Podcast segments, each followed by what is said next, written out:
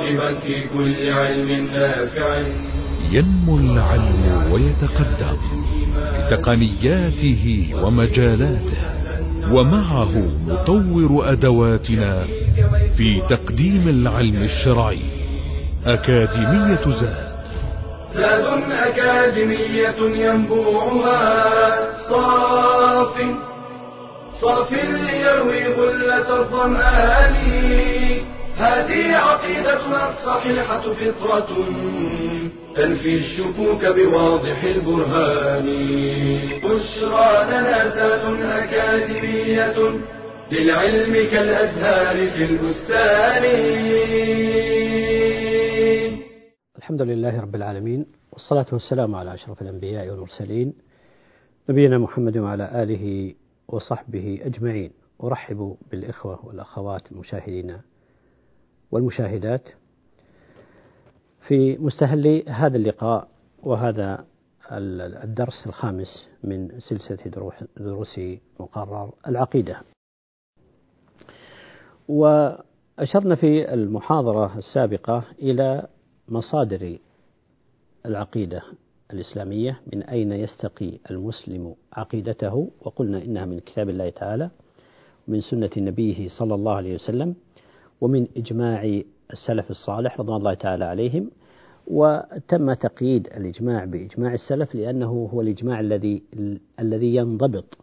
أما ما جاء بعد ذلك فإن ضبط هذا الإجماع فيه من الصعوبة ما فيه. ولذلك كان الإمام الشافعي رحمه الله تعالى يستعمل عبارة لا يعرف فيه أو له مخالف دون أن يحكي عبارة الإجماع لصعوبة معرفة ما عند جميع علماء ومجتهدي الأمة بعد أن توسعت الأمة ويعني تفرق العلماء في أقطار هذه المعمورة. وكنا تكلمنا على قضية في غاية الأهمية وهي بين يدي الحديث في أصول أهل السنة في إثبات مسائل العقائد ومسائل العقيدة وهي قضية العقل ومكانته عند السلف الصالح رضوان الله تعالى عليهم. وقلت إن السلف إن السلف موقفهم. من العقل موقف وسط بين من غلا في العقل ورفعه فوق منزلته وبين من قصر في حقه واطرحه. وهذا هو المنهج الوسط. وذكرنا أن أن هناك من العقائد ما يمكن أن يدرك بالعقل ومنها وجود الله عز وجل وإثبات النبوة وغير ذلك من الأمور. لكن العقل لا يستقل بمعرفة تفصيلات وجزئيات العقيدة وخاصة في الجوانب المتعلقة بالغيب فهذه موقوفة. وذكرنا من خصائص هذه العقيدة أنها توقيفية أي موقوفة على الوحي الرباني من عند الله سبحانه وتعالى. وذكرنا المجالات التي يعني يشير إليها أو أو يمكن أو يرى ويستعمل السلف فيها العقل. ما هي تلك المجالات التي أشرنا إليها قبل قليل ومنها استمداد دينه وتدبره بال واستمداد دينه من مشكاة النبوة أيضا تدبره وتفكره واعتباره في كتاب الله عز وجل. أفلا يتدبرون القرآن أم على قلوب أقفالها؟ فالله أمرنا بالتدبر والتفكر واستعمال العقل والفكر في النظر في كتاب الله عز وجل في آياته في استنباط الأحكام في النظر والاعتبار والتدبر لآيات الله. وهذه من المجالات التي أمرنا الله سبحانه وتعالى بها. كذلك التدبر والتفكر في آيات الله تعالى المجلوة المخلوقة في هذا الكون. إن في خلق السماوات والأرض واختلاف الليل والنهار لآيات لأولي الألباب الذين يذكرون الله قياما وقعودا وعلى جنوبهم ويتفكرون. يستعملون عقولهم ويتفكرون في خلق السماوات والأرض. ربنا ما خلقت هذا باطلا سبحانك فقنا عذاب النار. وهذا يعطينا ما هي مكانة العقل بالنسبة للوحي المكانة الطبيعية الحقيقية الصحيحة أن العقل يكون تابعا للوحي تحت الوحي تابعا مسترشدا مستبصرا مستنيرا فالوحي هو الحكم وهو الحاكم وهو المهيمن والموجه له وله السيادة. والعقل تابع يمارس دوره في حدود صلاحياته التي رسمها له الوحي ولا يمكن أن يستقيم سيره إلا بهذا.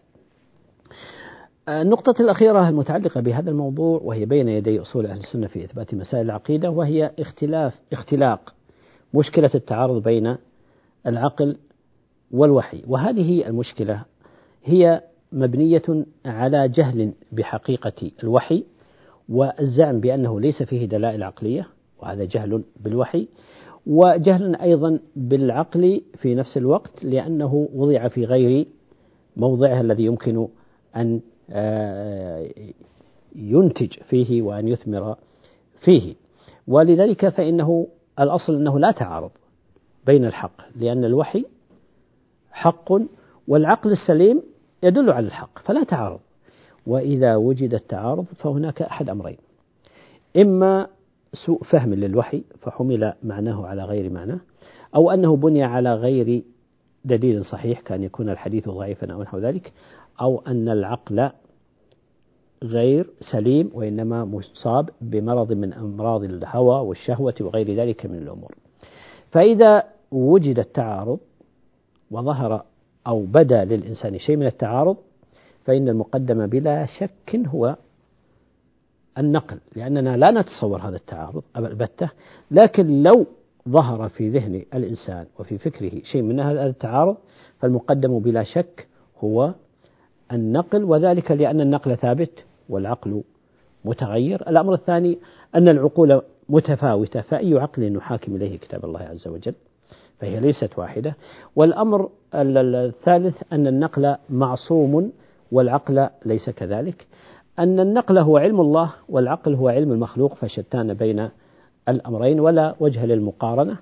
آه، كلام الله تعالى وهو الوحي مقطوع بصحته كلام أو ما دلت عليه عقول البشر فهي يعني بخلاف ذلك آه، نحن مأمورون بماذا؟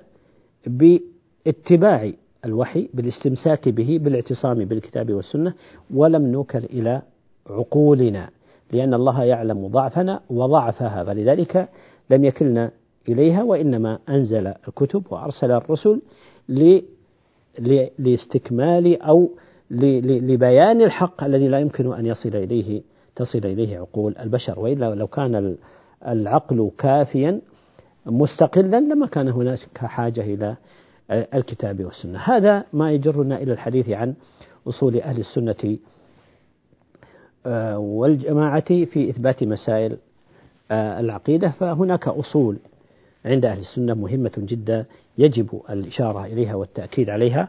وهذه الأصول تتميز بها يتميز بها أهل السنة والجماعة عن أهل البدع والضلالة وهي على النحو التالي. أولها الإيمان والتسليم والتعظيم لنصوص الكتاب والسنة للوحي الرباني. فلا بد من الإيمان به بأنه هو الحق وما عداه وما خالفه فهو باطل. والأمر الثاني ما دام أنه هو الحق فيجب التسليم. لذلك وجاءت النصوص صريحة. قال الله تعالى قل إن هدى الله هو الهدى وأمرنا لماذا؟ بماذا؟ وأمرنا لنسلم لرب العالمين.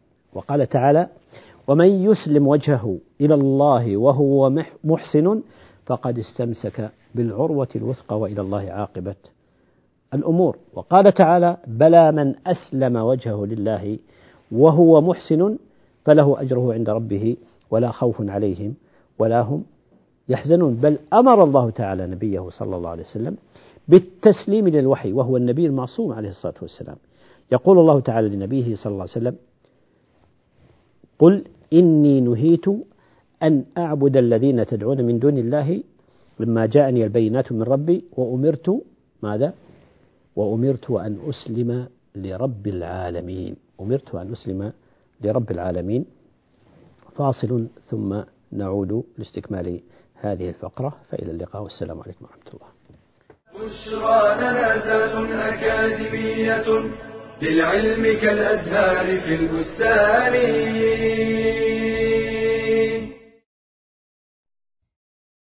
إن أردت النجاح في الدنيا والسعادة في الآخرة فاسلك طريق العلم. لكن الآفات على هذا الطريق كثيرة منها الرياء بأن يراد بالعلم الشهرة وثناء الناس. قال صلى الله عليه وسلم من طلب العلم ليماري به السفهاء أو ليباهي به العلماء أو ليصرف وجوه الناس إليه فهو في النار ومنها الكبر والعجب. قال مجاهد لا يتعلم العلم مستحي ولا مستكبر ومنها الحسد قال تعالى وما اختلف الذين أوتوا الكتاب إلا من بعد ما جاءهم العلم بغيا بينهم. أي بغى بعضهم على بعض فاختلفوا في الحق لتحاسدهم وتباغضهم. ومنها الانشغال بالدنيا وملهياتها وأشغالها عن تحصيل العلم النافع. ومنها التعالم والتصدر قبل التأهل. فإن التصدر يمنع من تلقي العلم. قال عمر بن الخطاب رضي الله عنه تفقهوا قبل أن تسودوا ومنها الفتور والكسل. قال صلى الله عليه وسلم إن لكل عمل شرة ولكل شرة فترة فمن كانت شرته إلى سنتي فقد أفلح ومن كانت فترته إلى غير ذلك فقد هلك. فالزم طريق العلم ولا تصدنك الآفات. واحذر من قطاع الطريق. قال تعالى ولا يصدنكم الشيطان انه لكم عدو مبين. بشرى لنا ذات أكاديمية للعلم كالأزهار في البستان. الحمد لله. نجدد الترحيب بالإخوة والأخوات المشاهدين والمشاهدات ونستكمل الأصل الأول من أصول أهل السنة في إثبات مسائل العقيدة ألا وهو الإيمان والتسليم والتعظيم لنصوص الكتاب والسنة. وأشرنا إلى شيء من نصوص التسليم والنصوص في هذا المعنى كثيرة منها الأمر الصريح للنبي صلى الله عليه وسلم في قول الله تعالى له وأمرت في قول الله تعالى وأمرت أن أسلم لرب العالمين. وفي قول الله عز وجل فلا وربك يقسم سبحانه وتعالى فلا وربك لا يؤمنون حتى يحكموك فيما شجر بينهم وهذا هو التحكيم. ثم لا يجدوا في أنفسهم حرجا مما قضيت وهذا الانقياد القلبي ويسلموا تسليما. والتسليم بالنسبة للنصوص يقتضي أولا التسليم بكمال بلاغ النبي صلى الله عليه وسلم في جميع مسائل الدين أصوله وفروعه كل ما يحتاجه المسلم فإن النبي صلى الله عليه وسلم قد بلغ البلاغ المبين ولم يترك شيئا مما نحتاج إليه من ديننا لم يبينه لنا النبي صلى الله عليه وسلم وخاصة في جانب الجانب العقدي الذي نتحدث عنه. أيضا من مقتضيات التسليم ما دام أمرنا لنسلم لرب العالمين نسلم للنصوص فهذا يقتضي الأخذ بكل ما جاء به الرسول صلى الله عليه وسلم من غير قيد أو شرط. لا نضع من عندنا قيود الموافقة العقلية جواز العقلي الإمكان العقلي أو غير ذلك من الأمور.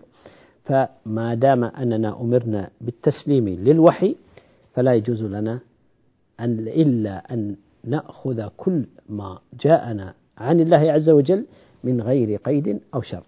يقتضي ذلك أيضا عدم المعارضة بأي صورة من صور المعارضة ولهذا قال الله عز وجل يا أيها الذين آمنوا لا تقدموا بين يدي الله ورسوله واتقوا الله إن الله سميع عليم. فهنا منع المعارضة كلية لا معارضة عقلية. نقول إن العقل يعارض النص يعارض الوحي. لا مجال ولا المعارضة المصلحية نقول هذا أمر الله عز وجل والمصلحة تقتضي ذلك فنعارض الحق والوحي بالمصالح ولا بالمعارضة الذوقية كما عند بعض الطوائف أو غير ذلك من أي صور صور المعارضة.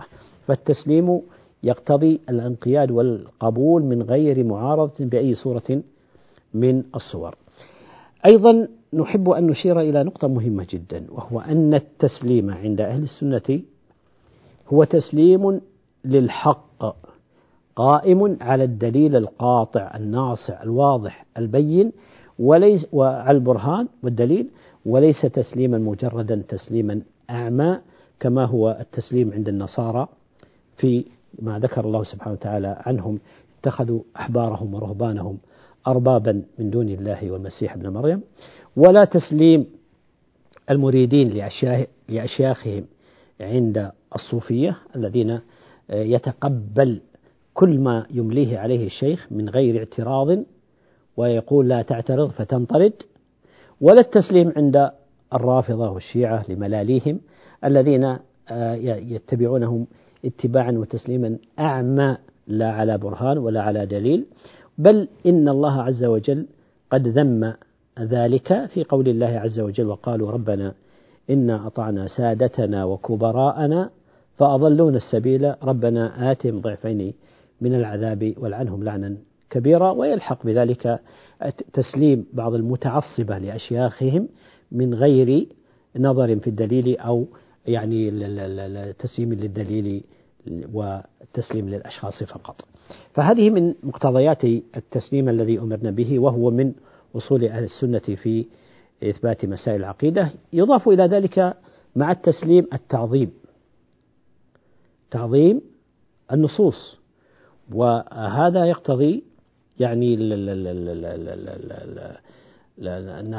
أن الإنسان لا يبقى عنده في قلبه أي مجال للمخالفة لهذه النصوص التي كرمنا الله سبحانه وتعالى بها ودلنا على الحق فيها قال الله تعالى وما كان لمؤمن ولا مؤمنة إذا قضى الله ورسوله أمرا أن يكون لهم الخيارة من أمرهم. فلا خيار. ومن يعص الله ورسوله فقد ضل ضلالا مبينا. والتسليم والتعظيم للشرع يقتضي الامتثال والانقياد وهذا من معانيه الاستجابة. كما في قول قول الله تعالى لا لا لا لا لا لا يا أيها الذين آمنوا استجيبوا لله وللرسول إذا دعاكم لما يحييكم. ويقتضي أيضا السمع والطاعة كما في قول الله تعالى إنما كان قول المؤمنين إذا دعوا إلى الله ورسوله ليحكم بينهم أن يقولوا سمعنا وأطعنا وأولئك هم المفلحون. فهناك من مقتضيات تعظيم النصوص التي أمرنا الله سبحانه وتعالى أن نعظمها لأن تعظيم النصوص هو تعظيم لله عز وجل. لأن النصوص وحي وهو كلام الله سبحانه وتعالى المباشر كالقرآن أو غير مباشر كالسنة. مقتضيات التعظيم ومن لوازمه أولا التصديق بما في النصوص من الوحي. أن نصدق بأن هذا الوحي ثم العلم بها والفقه في معانيها ودلالاتها ثم الامتثال في تطبيقها بقدر المستطاع. ويلخص لنا ابن رجب رحمه الله تعالى ما يجب على طالب العلم وهي يعني نصيحة ثمينة جدا وعزيزة وهي موجهة لنا طلبة العلم. ولكم يقول ابن رجب رحمه الله تعالى فالذي يتعين على المسلم الذي يتعين عليه الاعتناء والاعتناء به أولا فالذي يتعين على المسلم الاعتناء به والاهتمام أولا أن يبحث عن ما جاء به ما جاء عن الله ورسوله عن الوحي أن يبحث عما جاء عن الله ورسوله. الخطوة الثانية ثم يجتهد في فهم ذلك والوقوف على معانيه. الرجوع إلى كتب التفسير الموثوقة وشروح الحديث الموثوقة ليفهم معاني هذه النصوص ما جاء عن الله ورسوله. الخطوة الثالثة ثم يجتهد بالتصديق بذلك إن كان من الأمور العلمية وإن كان من الأمور العملية بذل وسعه في الاجتهاد في فعل ما يستطيعه من الأوامر واجتناب ما ينهى عنه فيكون فتكون همته مصروفة. بالكلية إلى ذلك لا إلى غيره. الخطوة الأولى ما هي؟ يبحث عما جاء عن الله ورسوله الوحي. الخطوة الثانية فهم معاني ما جاء عن الله ورسوله بالرجوع إلى كتب التفسير وشروح الحديث.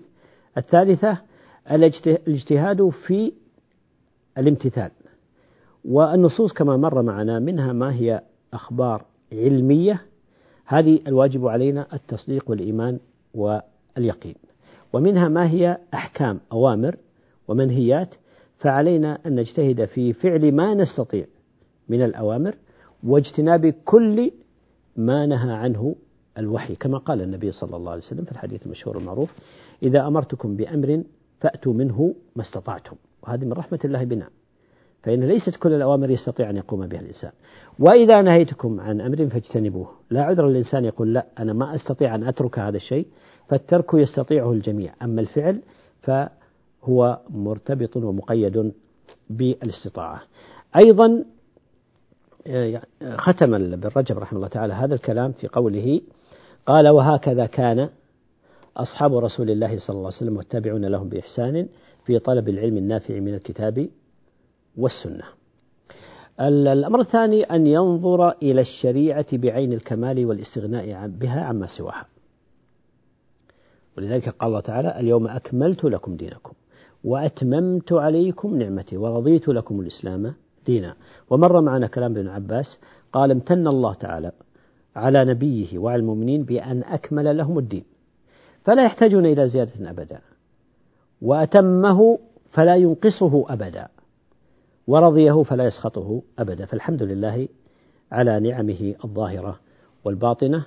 فاصل ثم نعود لنستكمل هذه الفقرة إن شاء الله. إلى ذلك الحين أستودعكم الله. والسلام عليكم ورحمة الله وبركاته. بشرى لنا أكاديمية للعلم كالأزهار في البستان.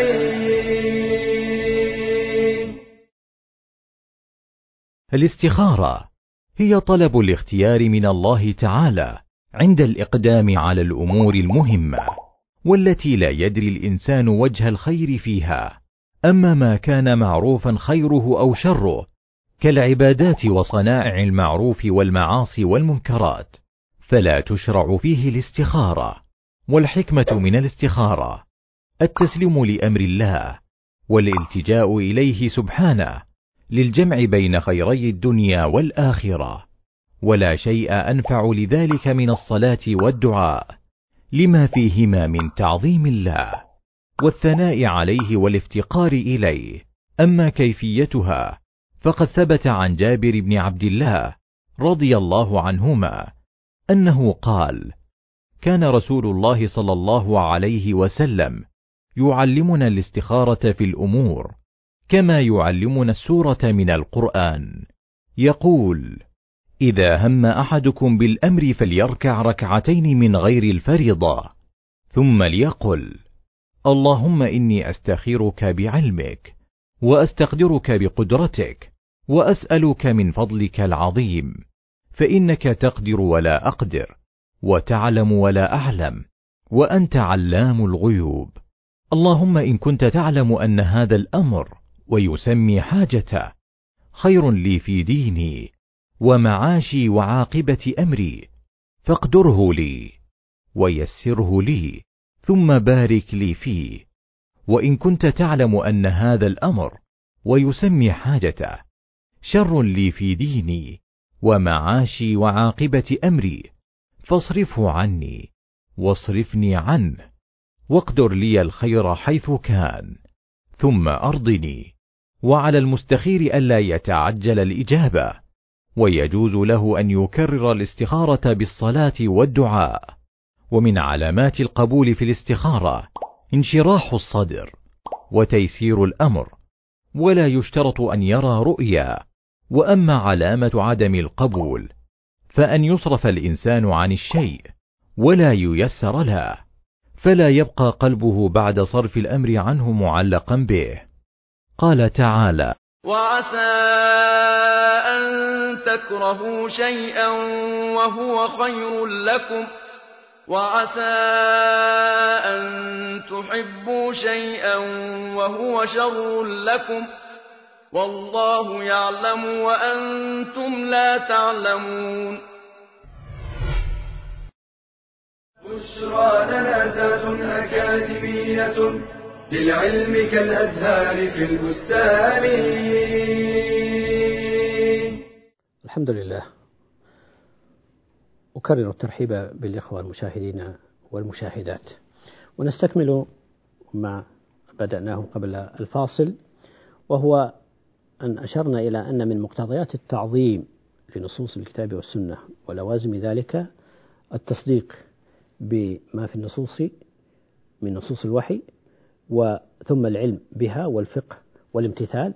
الأمر الثاني أن ينظر إلى هذه النصوص بعين الكمال والاستغناء بها عما سواها. وهذا ما أشرنا إليه في حرص النبي صلى الله عليه وسلم على آه، أن يكون مصدر التلقي للمسلم هو الوحي فقط مصدر واحد لا تعدد فيه. وفي هذا يعني وذكر النصوص في هذا المعنى لكني أشير إلى أثر عن ابن عباس رضي الله تعالى عنهما يقول يا معشر المسلمين كيف تسألون أهل الكتاب عن شيء وكتابكم الذي أنزل الله على نبيك على نبيكم أحدث الأخبار بالله سبحانه وتعالى غضا لم يشب. فالله أغنانا بكتابه وبنبيه صلى الله عليه وسلم عن أن نسأل في عقيدتنا غير ما جاء في الكتاب والسنة. النقطة الثالثة أن ينظر الإنسان إليها إلى هذه النصوص بعين الافتقار والإذعان والتسليم لها. ولذلك قال الله عز وجل ما كان لمؤمن ولا مؤمنة إذا قضى الله ورسوله أمرا أن يكون لهم الخيرة من أمرهم. الأصل الثاني هو جمع النصوص الواردة في الباب الواحد وإعمالها جميعا وفق المنهجية الصحيحة وهذا على خلاف أهل البدع والضلال الذين يتخذون منهجا مخالفا ينتقون من النصوص ما يوافق أهواءهم ويطرحون ما خالفها. والأصل في هذا أن الله عز وجل أمرنا بالتسليم والأخذ بالنصوص كلها من غير انتقاء. قال الله عز وجل يا أيها الذين آمنوا ادخلوا في السلم كافة أي في الإسلام. وقال آه، سبحانه وتعالى والراسخون في العلم يقولون آمنا به كل من عند ربنا. لا ينتقون لا يتبعون المتشابه كما هو ديدن ومسلك.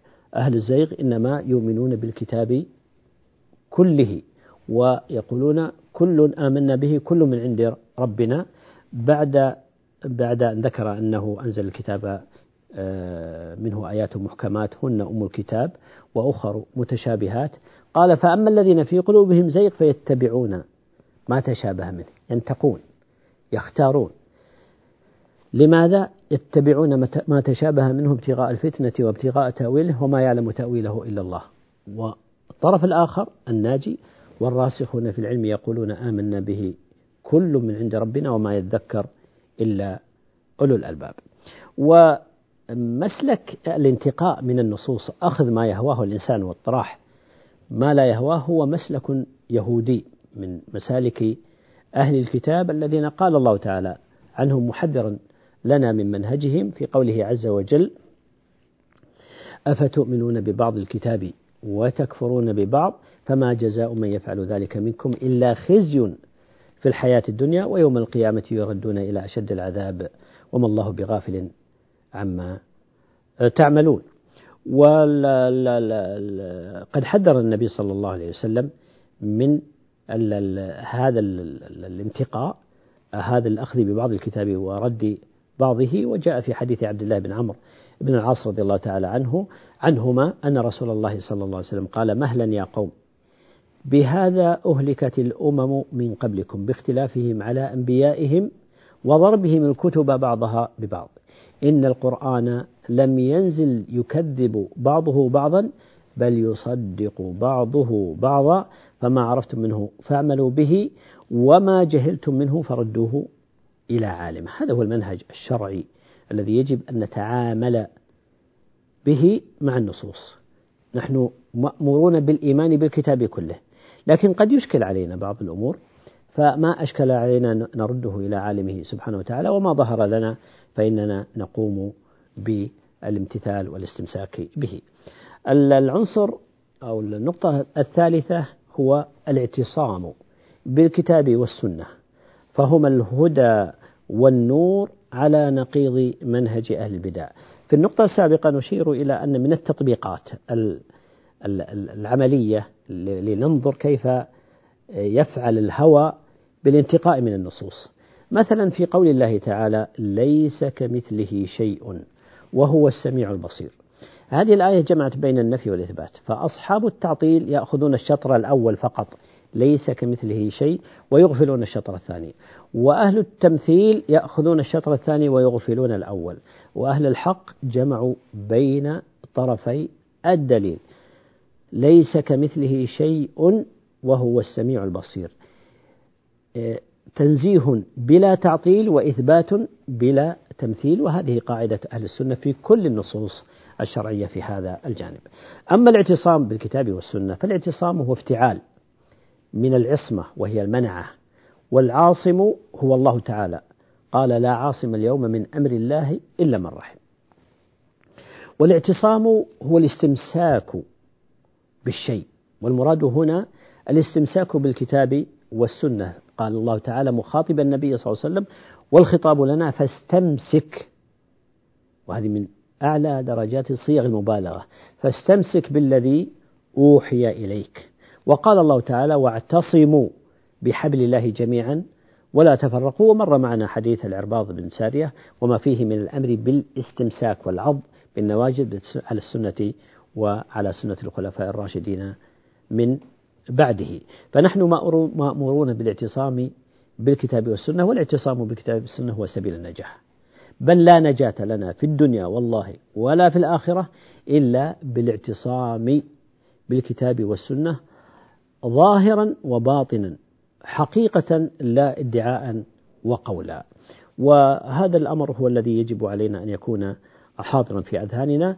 الأدلة على ذلك كثيرة منها في قول الله عز وجل يهدي الله يهدي به الله من اتبع رضوانه سبل السلام ويخرجهم من الظلمات إلى النور بإذنه ويهديهم إلى صراط مستقيم.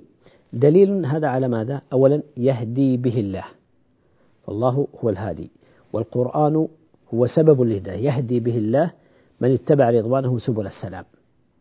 إن هذا القرآن يهدي للتي هي أقوم كل ما هو أقوم في شؤون ديننا ودنيانا في الدنيا وفي الآخرة يهدي إليها القرآن. ويخرجهم من الظلمات إلى النور. نلاحظ ماذا؟ من الظلمات إلى النور ويهديهم إلى صراط مستقيم. جاءت الظلمات على صيغة الجمع والنور على صيغة الإفراد وأكد ذلك بقوله ويهديهم إلى صراط مستقيم على صيغة الإفراد دل على أن الباطل متعدد لا حد له. أما الحق فهو واحد لا تعدد فيه ولذلك قال الله تعالى قل هذه سبيلي أدعو إلى الله على بصيرة أنا ومن اتبعني وقال تعالى وأن هذا صراطي مستقيما فاتبعوه ولا تتبعوا السبل فتفرق بكم عن سبيلك عن سبيله. فقوله يهدي به الله أي بالقرآن الكريم. في قول الله تعالى اليوم أكملت لكم دينكم وأتممت عليكم نعمتي ورضيت لكم الإسلام دينا. ذكرنا الكلام في هذه الآية في قول الله عز وجل ونزلنا عليك الكتاب تبيانا لكل شيء وهدى ورحمة وبشرى للمسلمين. وجاء في حديث زيد بن أرقم رضي الله تعالى عنه قال النبي صلى الله عليه وسلم أما بعد ألا أيها الناس فإنما أنا بشر يوشك أن يأتي رسول ربي فأجيب أي الموت. وأنا تارك فيكم الثقلين أولهما كتاب الله فيه الهدى والنور فخذوا بكتاب الله واستمسكوا به. والمرة النصوص معنا في هذا الأمر في التأكيد على هذا المعنى وهو الاستمساك بالحق الذي جاء من عند الله عز وجل بكتاب الله تعالى وسنة نبيه صلى الله عليه وسلم. يتفرع عن هذا الأصل هو إثبات ما أثبته الله لرسوله أثبته الله ورسوله صلى الله عليه وسلم من الكتاب والسنة ونفي ما نفاه الله سبحانه وتعالى وهذه قاعدة عند أهل السنة في العقيدة وسيأتي تفصيلها إن شاء الله في حينها. يتفرع عن ذلك ما سبق أن أشرنا إليه وتكلمنا عنه في قضية دفع التعارض بين النصوص وما قد يفهمه العقل منها مما يخالف الحق والصواب فالحق لا اختلاف فيه ولا آه، اضطراب ولا تعارض وهذه قضية في غاية الأهمية وهي محورية عند أهل السنة فإنه لا تعارض بين الحق بين النصوص بعضها ببعض لا بين الكتاب ولا والسنة ولا بين السنة والكتاب ولا بين الكتاب والكتاب ولا بين السنة والسنة ولا بين الكتاب والسنة والعقل السليم. العقل السليم. وهذه النقطة سبق التنبيه والإشارة إليها في تفصيلها القاعدة الأساسية عند أهل السنة في هذا الموضوع أنه يستحيل أن أن يقع التعارض بين نص صحيح وعقل سليم فإن الذي خلق هذا العقل هو اللطيف الخبير هو نفسه الذي أنزل هذا الوحي الشريف على قلب نبينا صلى الله عليه وسلم. وإن وجد ما يوهم هذا التعارض فهو راجع إما إلى أن النقل فيه إشكالية يحتاج إلى تثبت وإما أن يكون العقل غير سليم فيه من الإشكالات ما فيه. هذا وبالله التوفيق. نختم هذه المحاضرة بهذا المجلس. والله أعلم. وصلى الله وسلم وبارك على نبينا محمد وعلى آله وصحبه أجمعين. تلك العلوم دروسها ميسورة. في صرح علم الراسخ الأركان. بشرى لنا بشرى لنا بشرى لنا ذات أكاديمية للعلم كالأزهار في البستان.